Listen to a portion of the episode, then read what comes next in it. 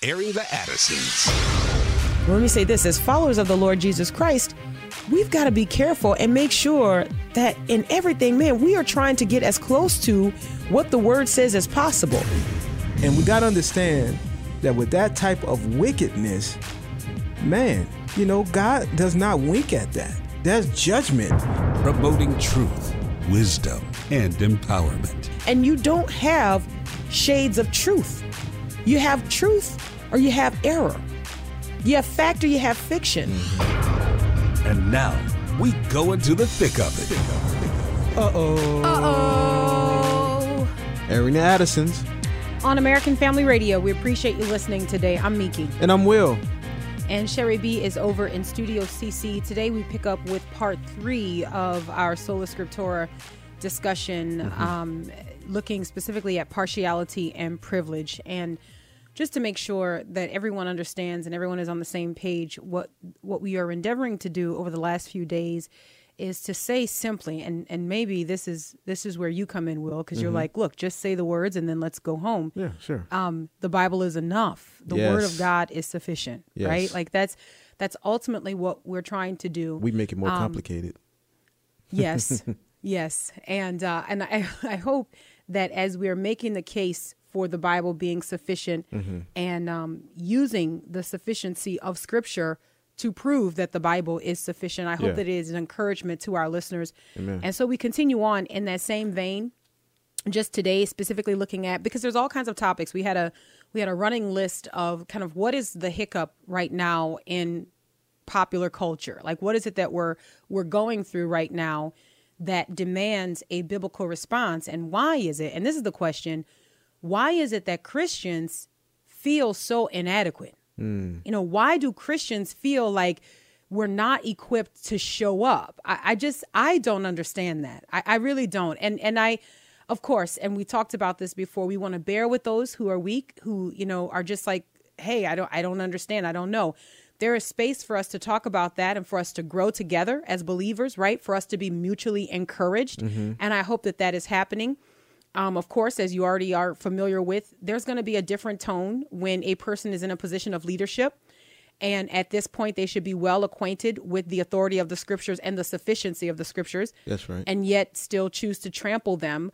I'm not handling those people with kid gloves. Right, right. And you and you know, one reason I would feel ill equipped to, you know, stand or do things that I you know, against what we're seeing is if I'm not if I'm not equipped with the word. Like if I don't if I don't know what I'm talking about, you know, and I think that's that's one of the problems that uh, we have within the church is that there's a like a drought of the word, you know. Yeah. And, you know, people don't know how to uh, deal with these issues. They see something wrong. Uh, this is not adding up. This is not lining up. But not being versed in the scripture will cause us not to know how to respond. I don't know what to do. You know, Now, do you think that there is um, an intimidation factor to approaching the word? I, I feel like, and the reason I'm asking this, and I want to get your take on it, Will the Great, is because I think sometimes people feel like, well, I'm not going to be able to get that out of the word. Like, I don't know that.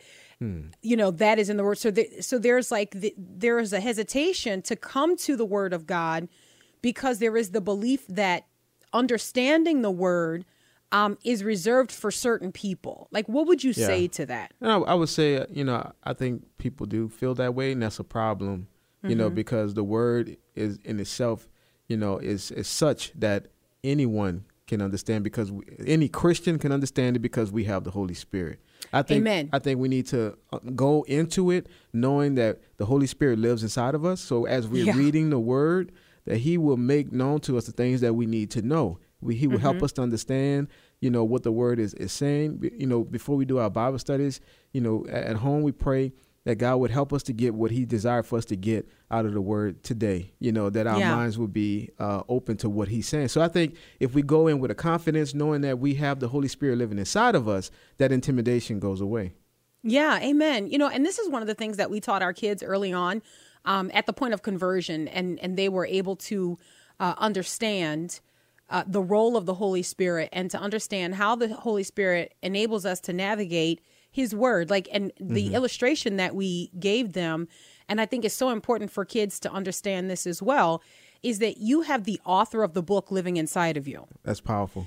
So when you think about that, like you know, you have people have these book clubs and they sit down to discuss books, and it's like, you know, what do you think the author was trying to say here? Like, what do you get from this? Right. We can. Um, well, we can know. It's Yes. like it's like sitting down to a book where the author is available. We don't mm-hmm. have to guess at what the author meant. You know what I mean? We don't have to spend our time just saying, "Well, I think," and which is why you know Well- when you approach the scriptures, we try to steer Yeah. clear of that and And- say, "What is it that God is communicating?" I think that's that's a problem as well. I think we've made I say we with quotey fingers, we've made the Bible into a purely in some seg- segments an academic, you know, type of book. Mm. So So, we can just philosophize about what we feel like it says. Wow. You know, and so I think that's been I think that has been going on in some seminaries. I think it it goes on in some Yeah. you know, and it, not that seminaries are, are, are bad, but I Mm-hmm. think we got to evaluate, you know, how we are teaching, you know, uh, people to look at the Word of God, not Yeah. as this, you know, open ended, whatever you feel. Even in Bible studies, small group Bible studies, Yeah, where in- in Bible I mean, studies. as as a woman, I've I've been in this context. I don't know if men do this a whole lot, but you open the Bible, you read a passage, and then going around a circle.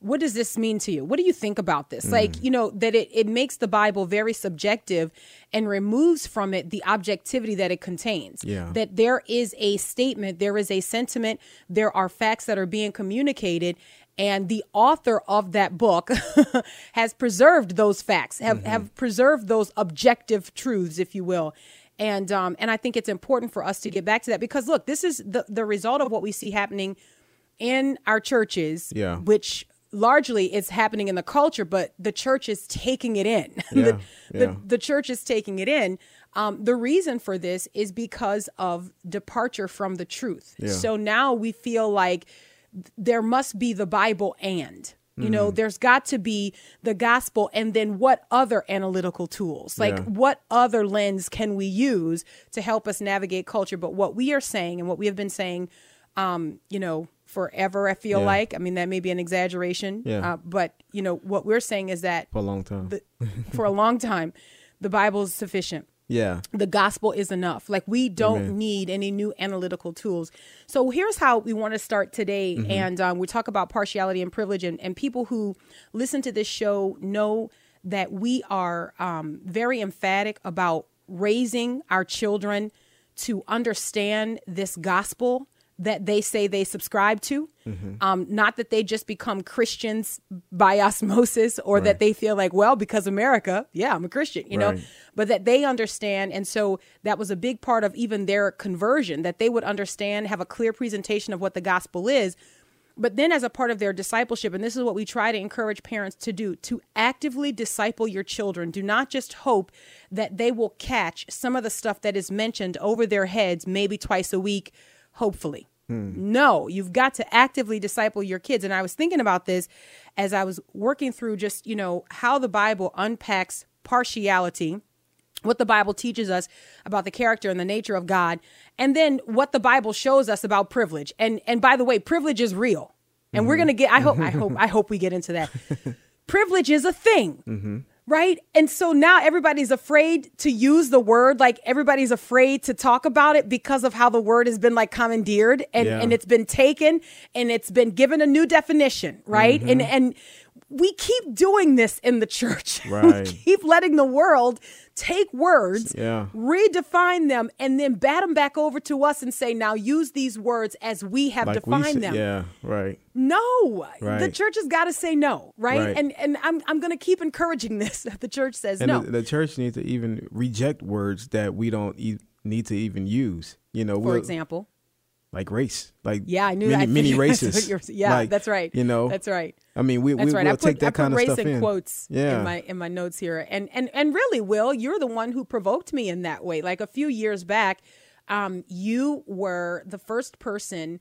I mean, look, in, in all of my years of being discipled and studying the Word of God, but you were the first person to say we need to stop using race. The Bible speaks in terms of partiality, and as you unpacked that, I was like, oh man, that is huge because the word partiality is far more expansive than just this man-made term Right. if you will Right. of race and at least the way that we have come to understand race right Exactly. because partiality is bigger than just favoritism based on skin color That's right.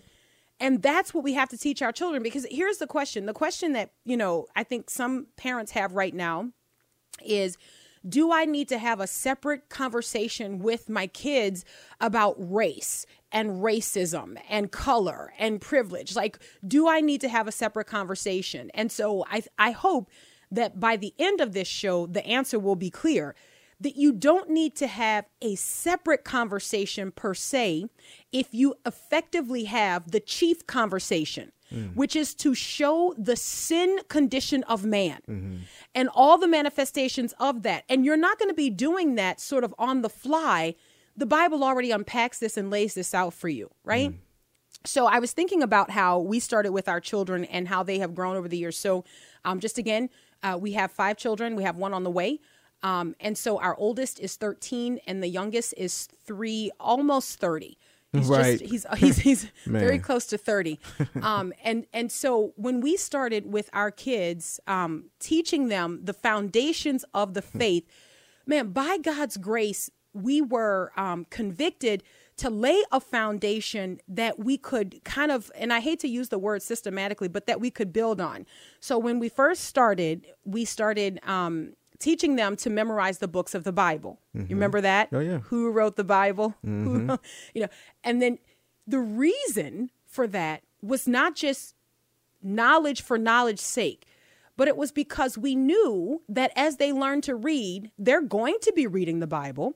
We want them to be able to navigate the Bible. So mm-hmm. when it is said, turn here, you can turn here, right? So we started with giving them, um, helping them to memorize the books of the Bible, right? Kind of drilling them on that. Then the Ten Commandments, okay? Um, and then you'll remember this, Will, and this is why I asked you, hey, where's that book that we had? Um, Discipleship in the Home. It was Matt Friedman's book. Yeah. We um, would catechize them. Like, so we had catechism with our kids where um, it was a question and answer format, and we would do this nightly over dinner.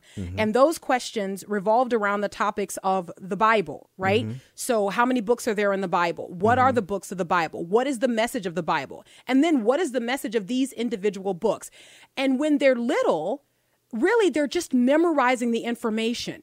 But as they get older and they start to read these books, they see these themes Yeah. and they remember, oh, that's right. I, I was taught this and now I actually see it coming to light. So we started to teach them this, um, you know, questions about the Ten Commandments, the Beatitudes, God, humanity, sin, salvation, all of these things. And it was a question and answer type format that's really easy for kids to pick up with, right? So then from there, we start to work our way through the Proverbs. And we're reading Proverbs every single day and we're going through and at, and remember, our kids are growing. And when I say our, I mean Christian kids. They are growing not just by the year, right? But they're mm-hmm. growing spiritually as you continue to pour this information into them. What are you doing? You are laying a foundation for respect for the word Yeah. right? Where they understand that the word of God is important and it's essential to their lives. We don't wait until they're 17 and then say, hey, I think it's time for you to have your first Bible. Too late. It's already gone, mm. Ken Ham would say to you. And it's true. We I mean, it's it's just true, right? But as they grow and they learn to read and then they're reading through the Bible with you, there is something else that happens that's very interesting. They start to see that the Bible is true because they become keenly aware of themselves as they grow. So as they get older, kids begin to see their own sin nature, right? So as they see this, as their development continues to grow and as they continue to expand, right? And while they're doing this, they're reading the Bible. The light bulb goes off. They're like, "Whoa, um, I do that." wow, how does the Bible know me? Right. Right. How does the Bible know that those are the things that I do and think and say, and I'm guilty of that? And your kids begin to make this connection, and what does it do? It validates the scriptures. It so it shows that the scripture does and does not have a human author. all right? All right. Airing the Addisons, American Family Radio. We'll take a break and we'll be right back.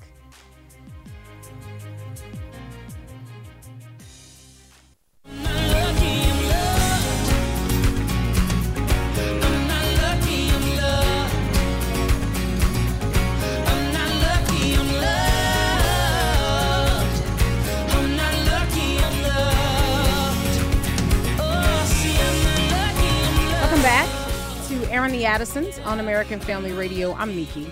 And I'm Will. and That's Jonathan McReynolds. Not lucky, I'm loved. So, having laid a foundation about, um, I, I say a foundation, a foundation of the, the sufficiency of the scriptures and, and why we are, as, as followers of the Lord Jesus Christ, we are to be teaching this to our children. If you are a grandparent, you're to be teaching this to your grandchildren.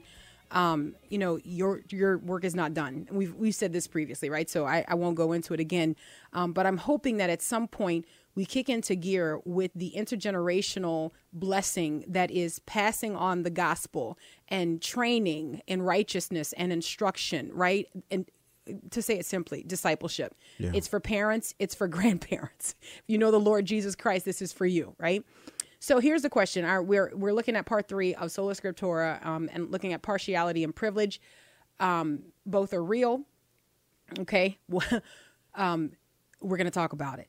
So, does the Bible teach us anything about partiality? Well, yes, yes, it does. Um, and I, I was kind of conflicted on like, you know, where do you start? Because there's so many scriptures in the Bible that deal with partiality. Um, but I think one of the best places to start is with the character and the nature of God, right? Um, that God does not show partiality. And you might think that, you know, we could go to some, and we will, we will go to some of the commonly um, referred to passages where Peter, and we can talk about that in, in just a little bit. Peter with Cornelius, where Peter's like, oh, now I, I know that God shows no partiality. Uh, of course, we can go to James, and we'll spend a lot of times talking about um, how James uh, unpacks partiality. And man, he just he just cuts to the quick, basically, and not you know, basically James calls partiality sin. He says that it is sin, and and and so that well, but here's where I thought we'd start. Sometimes I don't know where to start. Here's where I thought we'd start. Um, many Bible scholars believe that um, the book of Job is the oldest book in the Bible that is written, right? And it's interesting when you read through the book of Job, as we've done with our kids, and it's fascinating. And you get a lot of your apologetics from Job, right? Um, especially from a scientific position. Yeah. Um, it's it's just fascinating. But when you read through Job, you get a picture of who God is, right? And there is something interesting in Job where he Job is surrounded by these three friends. People kind of like your wheels are spinning now. You're going back to your Job knowledge, okay? So Job has these th- three friends: uh, Zophar, Eliphaz, and Bildad, right? And Job is going back and forth with these men. He's trying to figure out, you know, what has happened and and how can he understand God in the midst of all of his suffering and all of this. And so you you see these huge sort of like monologues, right? Where Job says Job is lamenting, then you have this friend steps in. And then Job says this, and then you have this friend steps in, and then Job, and then the other friend, and all of this. Well, in the midst of all of this, there is a young man named Elihu right? And Elihu is the youngest of these four men, if you will. So you've got Job, the three friends, and then you've got Elihu, right? And up until this point in the Bible, this is in uh, Job chapter 34, up until this point, Elihu hasn't said anything because he's like, I'm so young right? He's like, these men are so old. And the Bible lets us know this, right? The Bible is very clear on this. In Job chapter 32, verse 4, it reads Now Elihu had waited to speak to Job because they were older than he. Okay, so he's intimidated because he's young. And when Elihu saw that there was no answer in the mouth of these three men, he burned with anger. In other words, you guys don't know who God is, hmm. is what Elihu is saying. and you can almost get this picture of him like, oh, they don't know anything, you know? But this is what this is the conclusion that he comes to. And I think this is interesting. This is not exactly the point that I want to make, but I just love the word of God so much. And and I, you know, man, you know, anyway, I just think it's interesting that the Bible points this out that Elihu finally has had enough. And he almost builds his confidence by saying wisdom is not just found in years. All right, that's what he says, right? So in in uh, Job chapter 32, verse 6, the Bible reads this way, and Elihu the son of Barachel, uh, the Buzite, answered and said, I am young in years, and you are aged. Therefore, I was timid and afraid to declare my opinion to you. I said, let days speak. he called them days. Days, Man, yeah. that's there you go. That's another word for old. That's- What's up, pops? he said, "I Days. said let Days speak." You That's guys don't adopt that and start telling know, that- people that that. might be kinda Hey, what's up, Days? You know. so, so Elihu said, he, kinda "I love the word I of like God, that. man." He says, "I'm young in years; you are aged. Therefore, I was timid and afraid to declare my opinion to you. I said, let days speak, and many years teach wisdom." Mm-hmm. Then he says this in verse eight. But it is the spirit in man, the breath of the Almighty that makes him understand. It is not the old who are wise, mm. nor the age who understand what is right. Come on. Now, I set that up He's preaching. because he is preaching, this young organ, man here. Yeah. I mean, you know, you want to be like, thanks, Eli. All right, can I call you Eli? He's like, no. but but he, I set that up because as he goes on, he's about to make this defense for God. And in the interest of time, I encourage you to go back and read it. This is Job chapter 34 now, verses 10 through 22. You go read it. I'm going to kind of start near verse 13. But again, I think context is a big deal. So if we had more time, um, my plan was to start at 10, but I'm Gabby, so we're starting at 13. all right, all right. So Elihu is basically making the case for who God is, that he doesn't owe anybody anything, right? He's painting a picture of who the Lord God is. And you guys are being flippant in your charges here. You don't know who he is. Verse 13 says, um, who gave him charge over the earth and who laid on him the whole world? Talking about God. If he should set his heart to it and gather to himself his spirit and his breath, all flesh would perish together and man would return to dust. Mm. In other words, young bones, okay, is saying to years, Days and years. days and years, okay, God does not need you. Mm. All right, He alone sustains everything. But Elihu doesn't stop there. He continues on, and this is verse 16. And verse 19 is ultimately where we want to land here. He says, If you have understanding, hear this. Listen to what I say.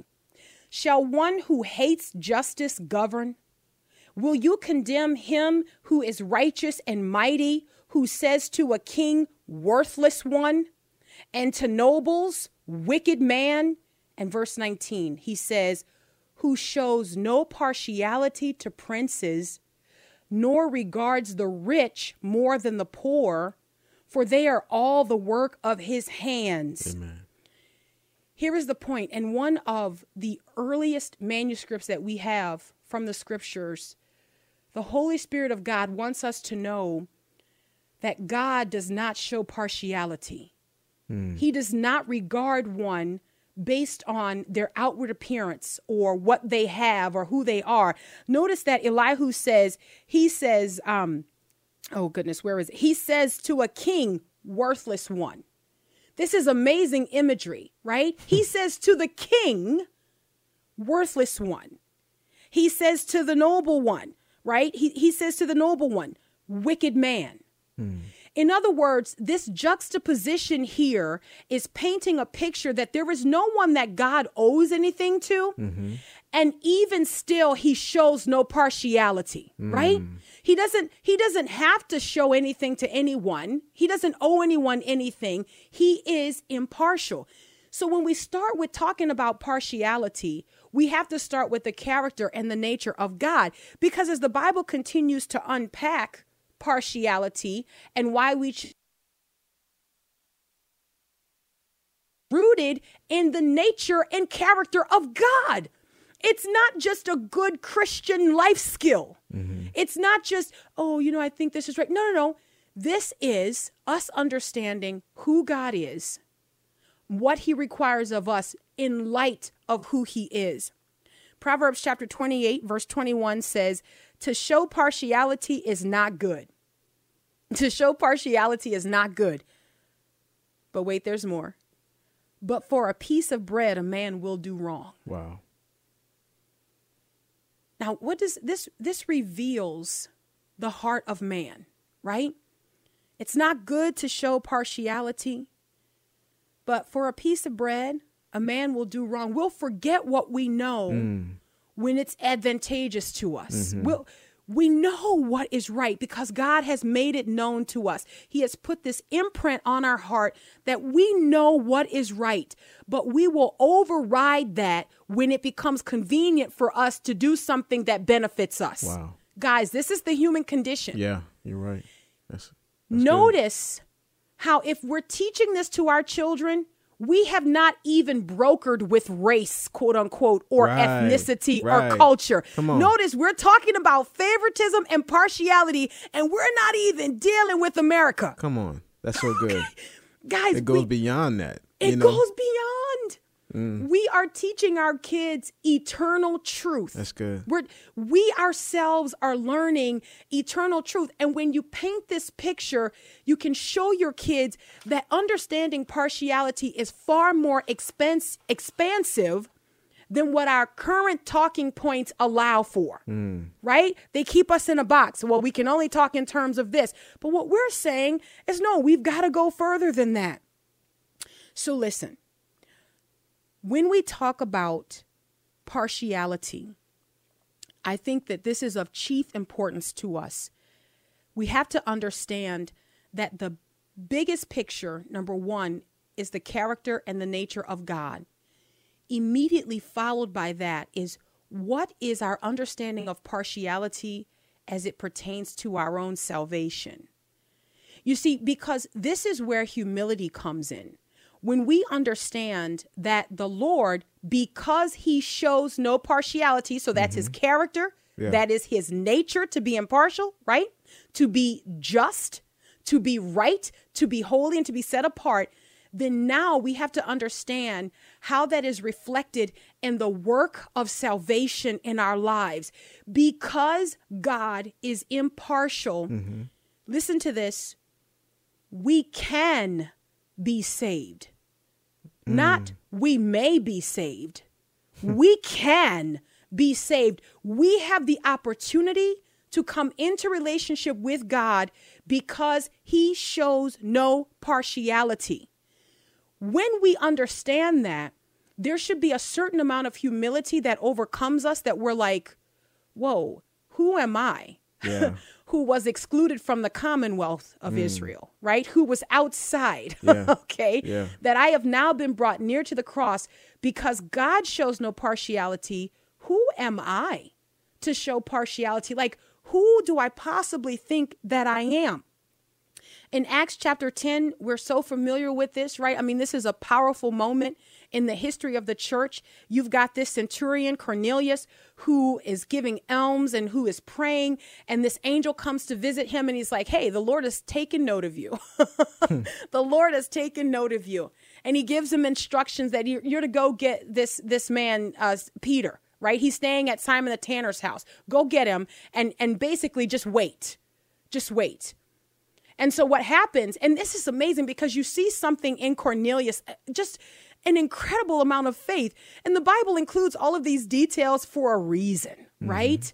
So what does Cornelius do? Cornelius packs his house out. You go read Acts 10. Cornelius, the Bible tells us that Cornelius has his relatives and his friends there waiting for Peter to get Y'all there. need to hear this. we all need to hear this. he's still he's still as yet he still as yet doesn't even know what Peter is going to say, tell him. Right. He just knows. But there is so much faith that he's like, okay, I have had a radical encounter here. Mm-hmm. Yo, okay? And something is going down. I've been told by this angel from God to go and get this man, and he's coming to my house. Now, imagine the influence that this centurion has because not only does he pack out his house with his family, but his friends are there. Yeah. his partners. They all have they all have shown up and they're waiting and immediately peter gets there and of course cornelius falls down at his feet and peter's like no stop. Hold up. Mm, right. that's that's not what we're doing. We're Right. not doing this. But what peter immediately recognizes is something that is very powerful in scripture. And this is acts chapter 10 verse verses 34 and 35 The Bible says, um, so Peter opened his mouth and said, Truly, I understand that God shows no partiality, but in every nation, anyone who fears him and does what is right is acceptable to him. Anyone who fears him and does what is right is acceptable to him. Do you understand that God is kind of building and excuse, excuse the expression if people have a problem with it he's he's almost building his legend right? From old testament to new testament the things that are revealed to us about god are going to culminate as we get to the new testament and we see that all of these things serve a purpose. And it's and it's amazing because we're on the receiving end of all of this revelation right? Like knowing who god is understanding his character Yeah. and understanding his nature. That's why i say you know to take any one of the attributes away from god you are not talking about god. Right. Right. if you just want to talk about the love of God, but you don't want to talk about the justice of God, you know, if you just want to talk about the mercy of God, but you don't want to talk about the jealousy of God, then you're not talking about God. You've made a God in your image. And so then we're not talking about the same God.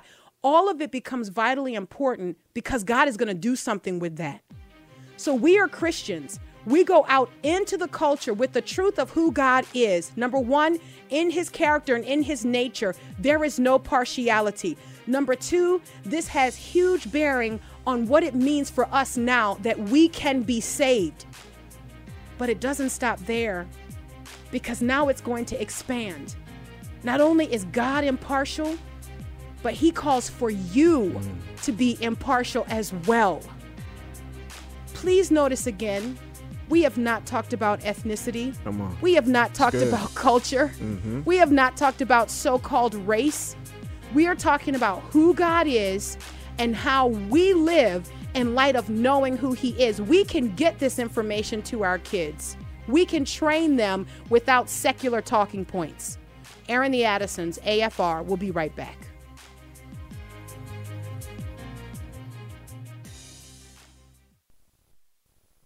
My brokenness, you are close to me. In my weakness, you're my strength. You are high lifted up. You sit high up on the throne. You are God. You are God. God alone. Welcome back to Airing the Addisons on American Family Radio. Man, we care about the body of Christ. We care about the proliferation of the gospel that we are equipped to stand in our generation. We cannot drop the ball. We have to hold the line. Amen. Um, I guess there are some different um, analogies that I can use. Welcome back. I'm Miki. And I'm Will, and that's Darius James. You are God alone. I mean every one of them, Will the Great. I really do. And do. so I, I'll just jump back into it. We're talking about the sufficiency of the scriptures. Can we talk about partiality and privilege and just stick to the scriptures? Like, can we do that without borrowing from current cultural talking points? We well, yeah, that's that's that's my premise. My premise is yes, we can. And I want to make a case for that by looking to the word of God. We don't have to be pushed in a corner by secular bullies and told how we should talk about issues. Right. I am not going to, let me just be very clear here. I am not going to have a separate conversation with my kids on any topic where I'm not permitted to bring the straight edge. Yes, yes. That's that's so good. Let me say this too. Go ahead. I, in my mind, I think, and I, I think I talked to you about this. I was when you hear all these different narratives, you know, especially you know the narrative of being a black man and having black Yes. black sons, and you got to have a talk with them. You know, I started thinking like, man. Is that real? Like, do you really have to have a talk?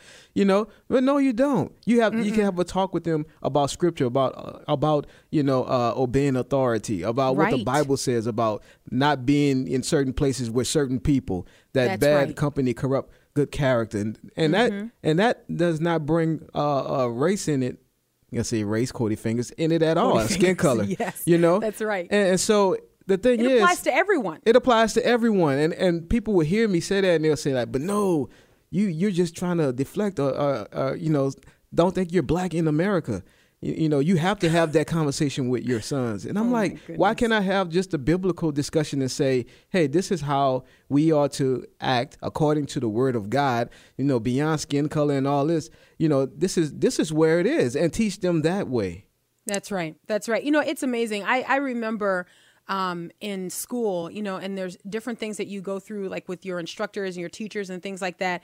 And I remember my mom saying, "Do not disrespect your teachers. You come home and tell me." And if I need to talk to the teacher, I'll talk to the teacher. You know, teaching that there is respect for authority, that there is respect for people who are over you. Now we don't have that. Now, I mean, you you have a kid who's like, "Well, I'm I'm just as grown as you are." Hmm. And there's some parents who like revel in that. They're like, "Yeah, I want, you know, but we have a breakdown in respect for authority. So the result, the natural outflow of that mm-hmm. is the type of culture that we have right now. We've created this. Yeah. We've created this by thinking it's cute that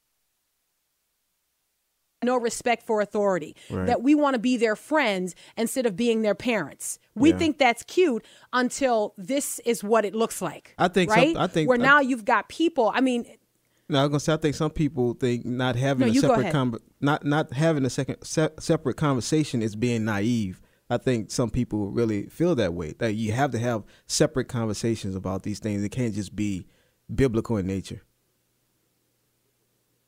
I think having a separate conversation uh, creates paranoia and Yes. feelings of inferiority. Yes, I agree. And I refuse to do that. I I. I refuse to um, respond to a culture that tells me I need to sit down and remind my kids that, hey, don't forget, you're nothing.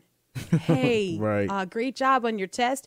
And um, we've been meaning to talk to you about something. Um, you don't matter. So Hmm. remember, you're going to have to work harder to show that you're worthy. No, I'm not doing it. Mm-hmm. Right. I'm not doing it. Like I there I don't see anything in scripture that tells us that we are to instruct our children in that way. right.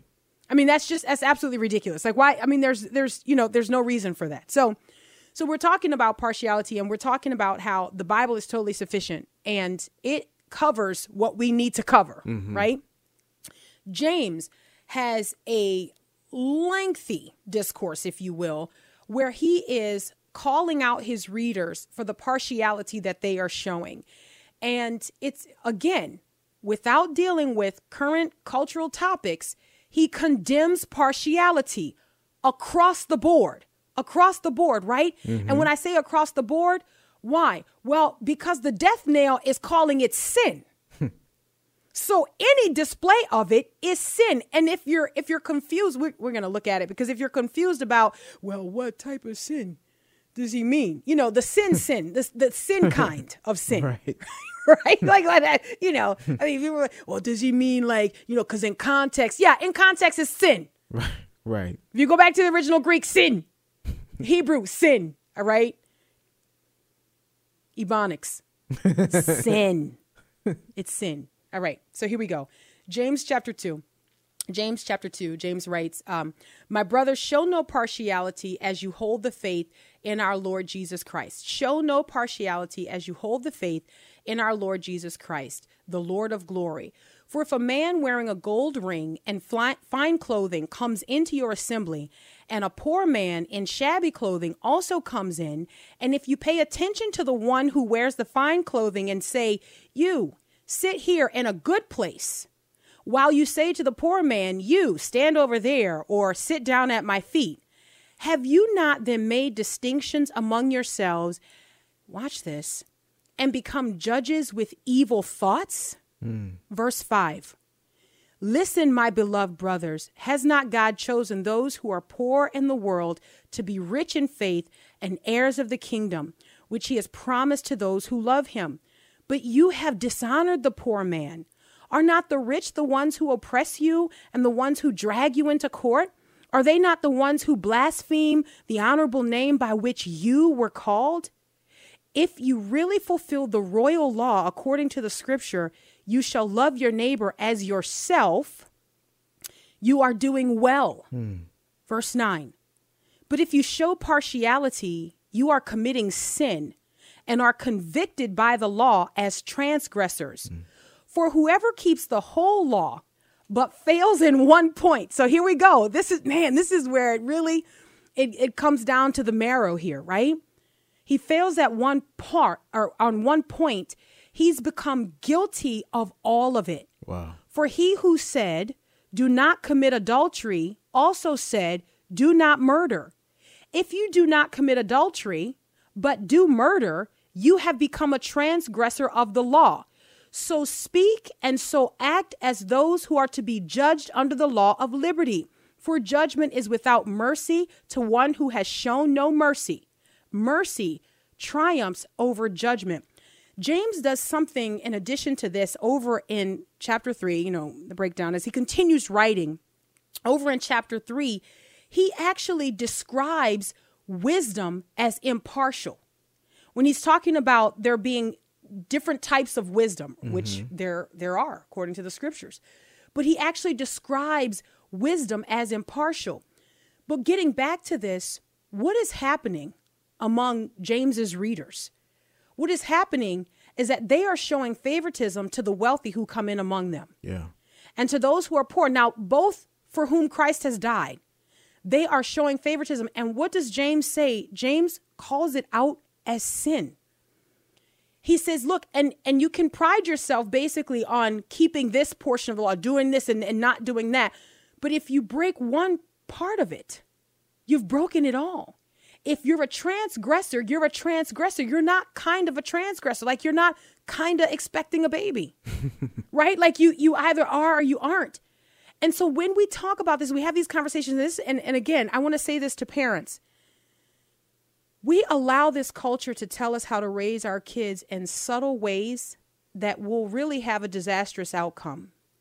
So this culture tells us that our kids need to prize and value like the popular kids in school, right? The kids who dress this way, the kids who look this way.